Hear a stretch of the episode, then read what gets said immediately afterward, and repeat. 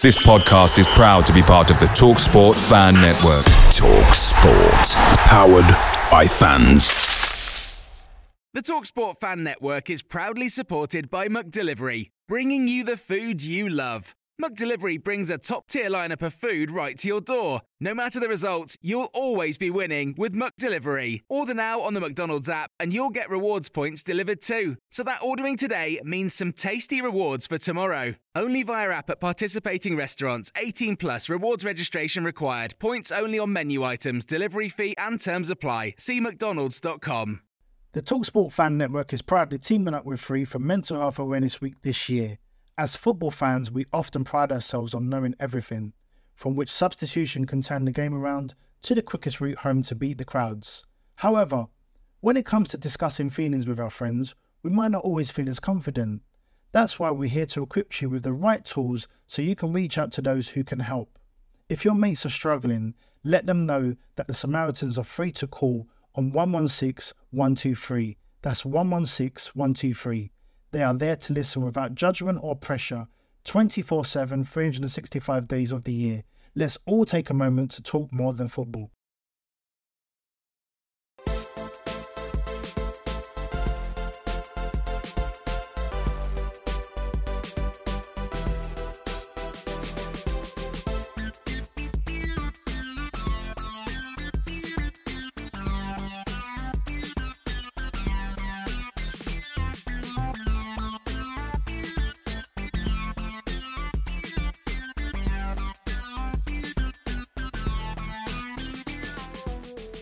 Hello and welcome to the Oak Road Hatter podcast, and today I'm joined by a Northampton Town fan who is four games away from completing the League Two grounds.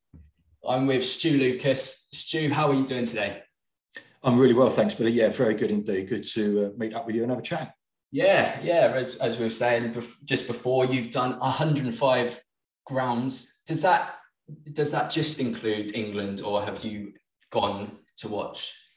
Um, no, so I've ventured into Europe. I've seen I've seen the Cobblers at um, Newport, Swansea, and Cardiff, but also uh, a few um, uh, pre-season tours to Spain and Germany um, over the years as well. So uh, yeah, it's, um, it's it's a bit of a labour of love, obviously, but I um, enjoyed following the team and all sort of the social side of it as well, really. But um, yeah, one hundred five, it's one hundred five grounds, non-league, league, abroad, um, friendlies. Plenty of F A Cup games against lower league teams as well. So, uh, yeah, yeah, been all over the place, I'm afraid. Well, um, I'm hoping that you do make these next four League Two grounds this season, hoping that the COVID rules permit that. But today, Thank you. We're going to be talking about Peter Kioso, who, of course, yeah. the second half of last season with the Cobblers. And Indeed. Quite an interesting one, because we signed him from Hartlepool from the non-league yeah. and... He started the season by putting in an unbelievable performance for us against Manchester United, and we thought right. this player could be quite some signing. He could be part of our squad already for this season. Yeah. But then he spent the early part of the season at Bolton and yeah. impressed there from what I've heard. And then Definitely. in January, he joined the Cobblers. So what were your mm. initial thoughts with that signing? Um. When he first signed, I was I was really quite excited about it. Um, it was somebody I actually knew of um, through the non-league scene locally um, before he uh, before he went up to Hartlepool, and um, um, I'd heard you know good things about him, and certainly the um, uh, the reports coming out of Bolton were that he'd had a you know a really really good first half of the season. Um, so when uh, when he joined us, um, a lot of the Uh, kind of social media and the, the um, Bolton fans were commenting on how disappointed they were that uh, that he'd been recalled um, and actually sent to you know sent to the Cobblers. So for me, it was it was a really positive move.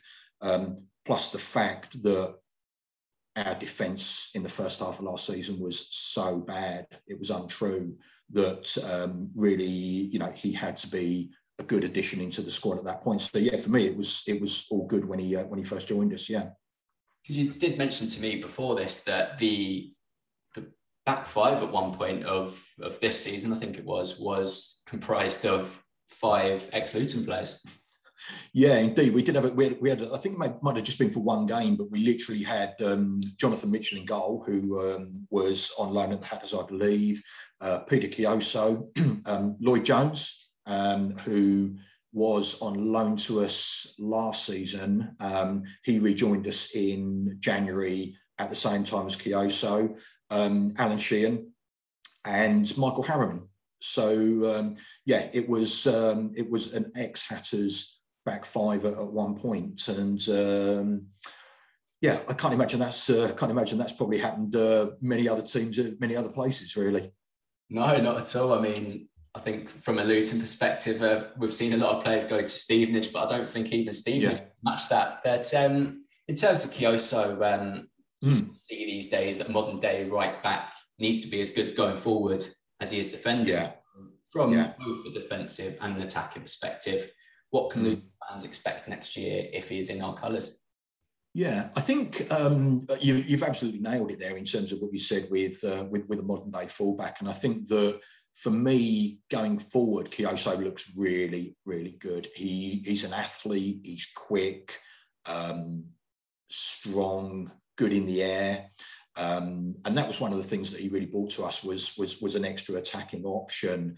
Um, plus the fact that... Um, From set pieces, he, he'd get in the box. I mean, he actually scored three goals from set pieces for us last season. Um, so I think that he, um, you know, in, in that respect, I think he's got a lot of potential. Um, defensively is possibly the question mark for me. Um, I think that he, you know, he, he's got the attributes of a fullback, um, and it's always difficult to assess because when you're playing in a team as poor as we really were last season. Um, He he did a good job. He did a good job, but I'm but there's still that little bit of a question mark for me defensively whether whether he's going to be strong enough for the Championship. Um, as I said, don't get me wrong. It's no coincidence that when him and Lloyd-Jones, because Lloyd-Jones came back in in January for us as well, we stopped shipping goals at the rate that we that we were. Um, So you've got to say there's a correlation there between them two coming back in and Kioso and the goals drying up. Um, but it is a, you know, it, it is a big, big step up from from bottom of League One, League Two, up into in, into the Championship. So um, I think he's got a lot of potential. He's not a James Justin, but then who is? Um, and I, I I think you know he'll definitely benefit from being in and around better players in the Championship if he stays in the Luton squad next season. And as you were saying, you did have defensive questions about his ability, but with Luton, yeah. I think there's a big possibility next year that the playing five at the back might become a lot more common. Yeah. So do you think that's a system yeah. where he has more attacking freedom? Do you think that would be more suited? Yeah, I do. Yeah, I, I think definitely playing, uh, if, if he's playing that kind of what, uh, uh, right wing-back role, then if he's got three centre-halves there, then then then I think that's probably a system that will better suit him. Uh, Cobblers last year, he was playing in a, uh, a flat-back four um, for the kind of the tail end of the season. So when Keith Curl was there, um, we on occasions played a, a back five, but shifted more to a, to, to a back four as the season went on. And I think that's where... Um, he, he got potentially exposed a little bit more defensively. So I think, uh, yeah, playing a, if if if, if Luton are going to play a five, then with him in that that wide wing-back role, that's probably going to suit him uh, more than, than, than the system we played did, for sure. Um, you sort of touched on it there, saying that Luton will probably welcome him next year and mm. could be Championship ready. But do you think that he has the ability to be a consistent Championship starter? I know we've had James Bree this year that's similar yeah. in terms of he's a young, mm. attack-minded fullback. Do you think sure. he will push a player like James Bree, who's been now playing Championship football for two seasons? Yeah, I think it's. I think it would be difficult for him. I think he's, you know, to my mind, I think there's one of two options here for Nathan Jones. I think he either keeps him in... in and around that Championship squad next season. I don't know necessarily how much game time he would he would get, but I think he's somebody who will benefit from training with Championship players, being around that kind of Championship setup. Or does he loan him out to a much better League One team than he did last season perhaps one of the, not necessarily the bigger teams, but I think uh, a, a, a team who aren't struggling as much, where he he potentially um, learns and ups his ups his uh, game to the to the next level. So I think that's probably the choice that that Nathan Jones has to has to make. Um, personally, I think he'd probably benefit more from you know being in and around that that championships team, because I think you learn more from training with better players day in, day out, um, and hopefully then you know knocking on the door. Plus, from James Bree's perspective, if he's got somebody who is is pushing him now, is that going to make him up his game as well? So I think the, the, there's positive both ways for for that. And it's quite easy to to forget that he's only twenty-one years old. I mean, looking yeah. on YouTube videos and stuff, he looks a player that's probably yeah. beyond his years already. So mm-hmm. do you think he can rightly have Premier League aspirations, even international aspirations, with his Irish heritage? Yeah, yeah. I didn't realise he'd, until I sort of looked at that, I didn't realise he'd, he'd got Irish heritage. Um, yeah, I think I, I think potentially he can do. As you said, he's only twenty-one. I think he's had a good grounding. Um, and I think the other thing as well that, that I like is that he's, you know, he's been around the, the lower leagues. He's kind of learned his trade. He's he's played non-league. He's not somebody who's necessarily come through an academy system.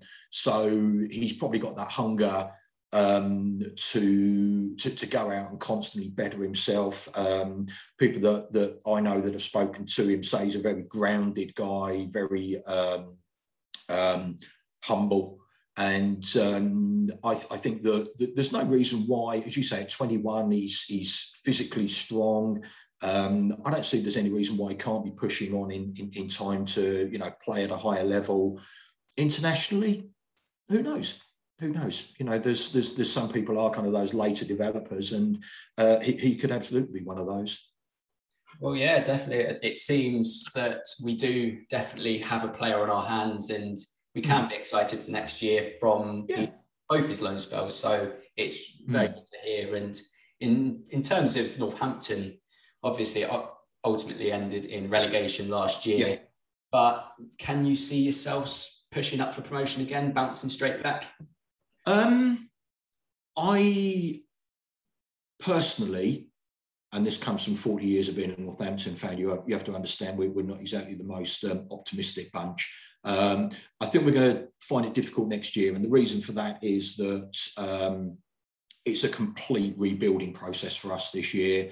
Um, brand new management team come in. We welcome back Colin Calderwood as assistant manager.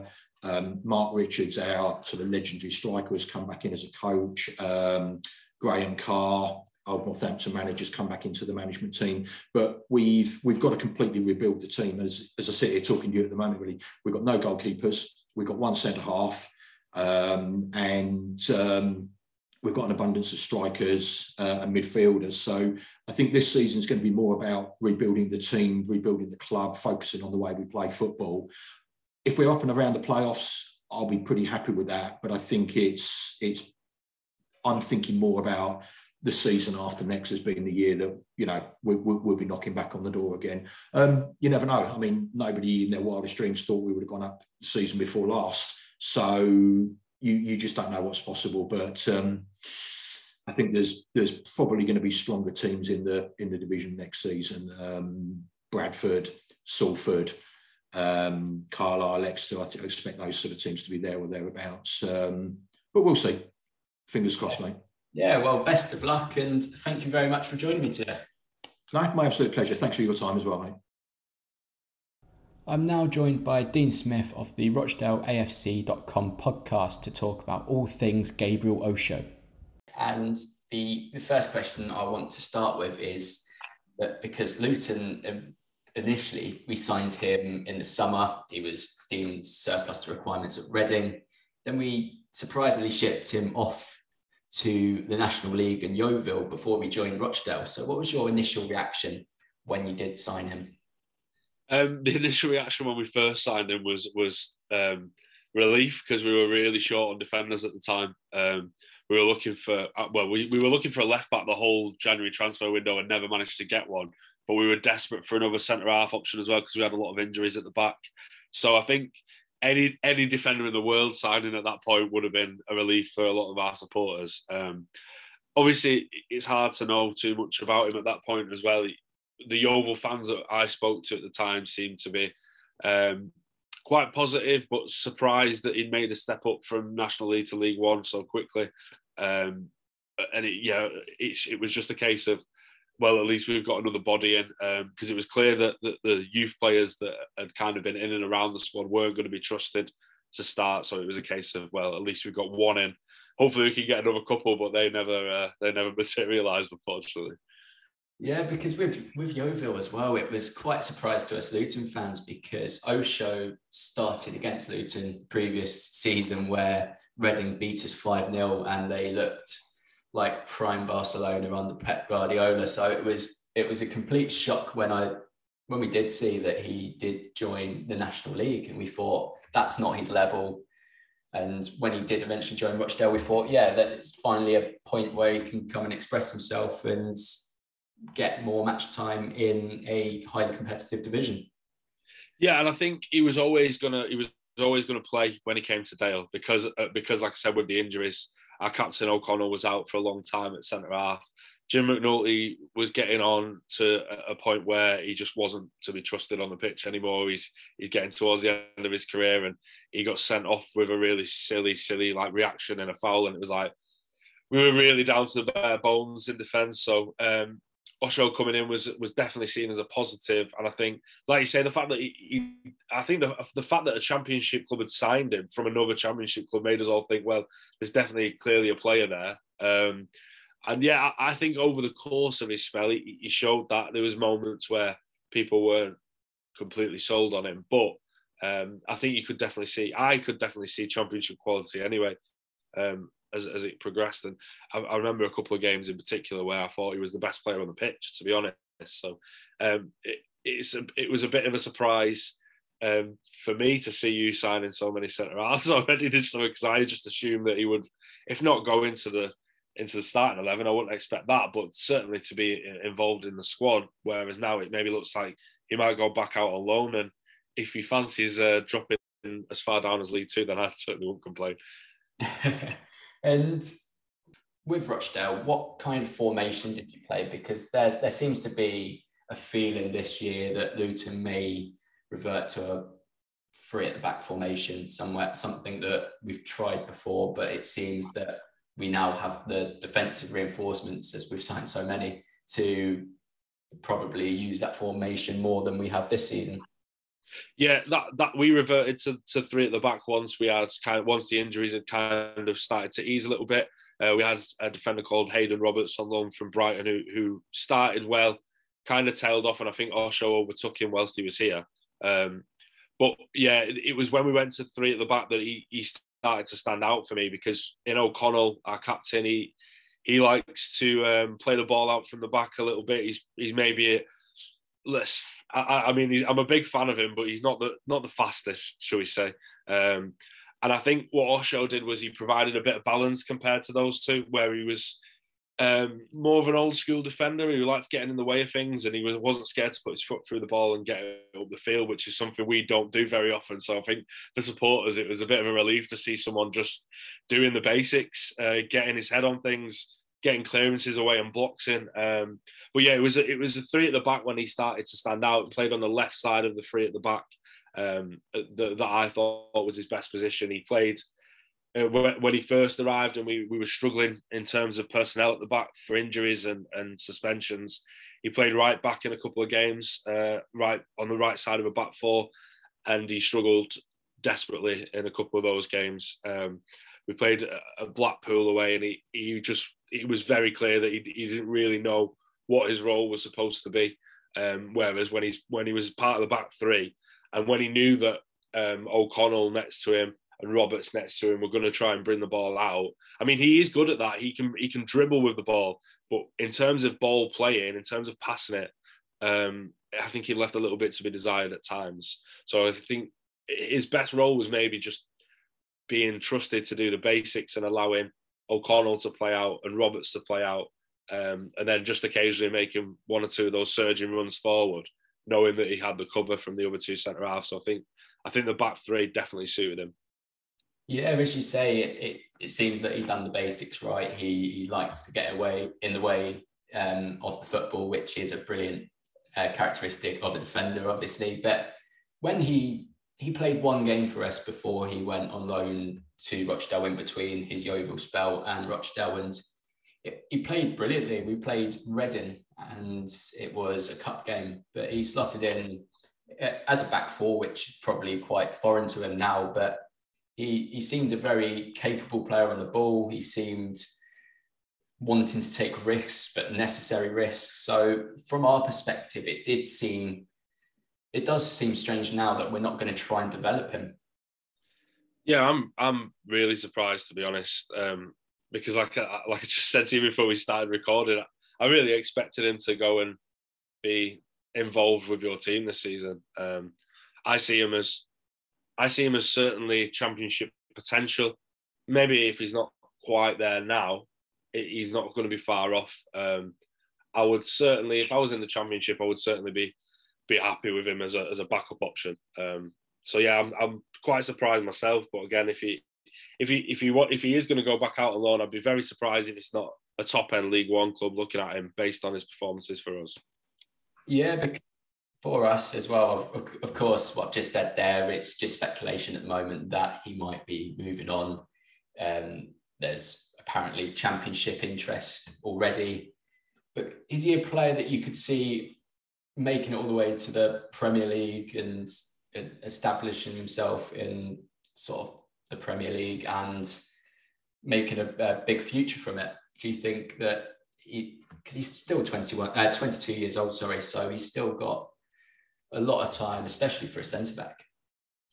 I think he's certainly got the raw tools to go to go far. I think physically, you know, he's he's strong and quick, and I think he has got that, what we spoke about, that natural kind of um, inclination to just defend, to just get get in the way of things. And I think there's maybe quite a few clubs towards the bottom of the Premier League that always need players like that that are going to be willing to do the dirty work um, and willing to sit in in a low block and just do just defend. Um, So yeah, I think he has the raw tools to do that. I think what I think what would maybe hold him back at that level is that passing ability. Um, I think he at times he makes the wrong decision with the passing. Um, and again, we're a team that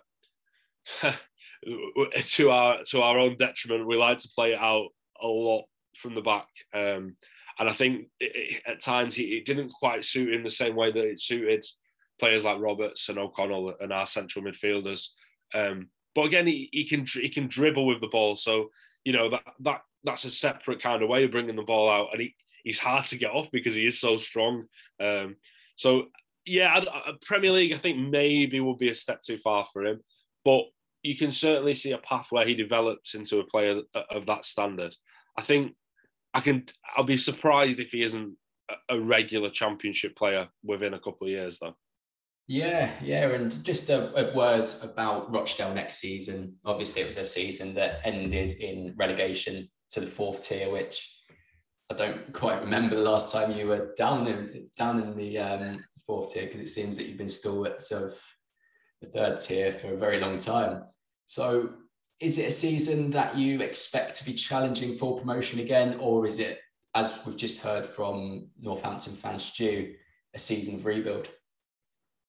Um, I think I think most fans will be happy with kind of consolidation and mid-table, to be honest. Um, it, yeah, it, it, it has been a while since we've been in League Two, but obviously I think most people see that as our kind of natural home. We were there for forty years, from the seventies through to two thousand nine, two thousand ten. So it's uh, there's Rochdale fans are never a particularly expectant bunch. I think we kind of know our place, um, and I think League Two probably is that place. Obviously, having spent seven or eight years in League One, we want to get back there. Um, but there's been a lot of upheaval off the field as well, w- w- gratefully. Um, there's been a lot of changes in the boardroom this summer. So I think nobody's kind of expecting everything to click back into place and us to go flying up towards the top of the table, uh, especially when we've got, I mean, we're still waiting to hear contract news for maybe our three most important players who are out of contract.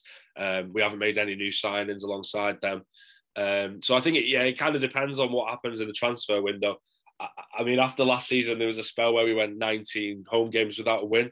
So I think even just like a nice mid-table season where we can get a few home wins and just just enjoy watching the team again, because three or four years of just about staying up, it hasn't been particularly fun. So I think everyone's just kind of hoping for a season that where we don't have to worry about getting relegated, uh, and then we can start to think beyond that, um, trying to get back into League One as soon as we can.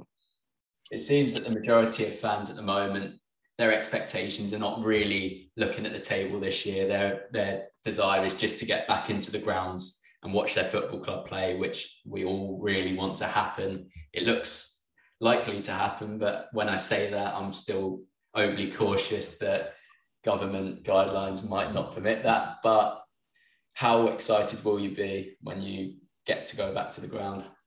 Oh, you're super, super excited, yeah. Um, I actually, I was lucky enough to play on the pitch a few a few weeks ago. They were hiring the pitch out, so just being back in the ground was an amazing feeling, and I just went and sat down in my seat and just had a minute, and it was just like, God, I can't wait to be back here watching games again. Um, but there was a spell last season where we went on that nineteen-game uh, winless run at home where I was like, thank God I'm not getting the train over to uh, to Spotland in a minute. So, but yeah, I mean, hopefully, I think with, with, with everything that's happened again off the field, there's certainly a little bit more of a feel-good factor around the club at the moment than there has been for the last few years, which is really encouraging. Um, and I'm hoping that that'll feed back into the start of the season when fans are allowed to go back and, and they'll start getting behind the team again, and it'll be a nice place to go and watch football again, fingers crossed.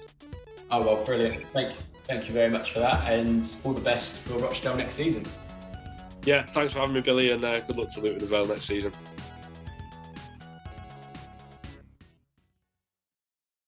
The TalkSport Fan Network is proudly teaming up with Free for Mental Health Awareness Week this year.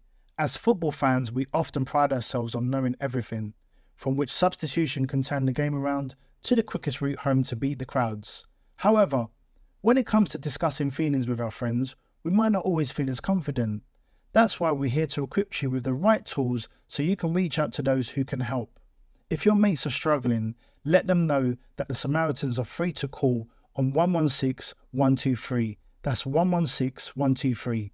They are there to listen without judgment or pressure, twenty-four seven, three hundred sixty-five days of the year.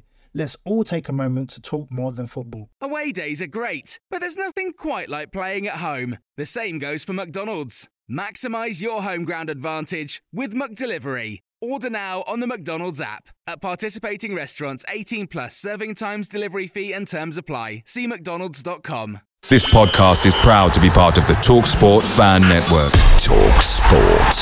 Powered by fans.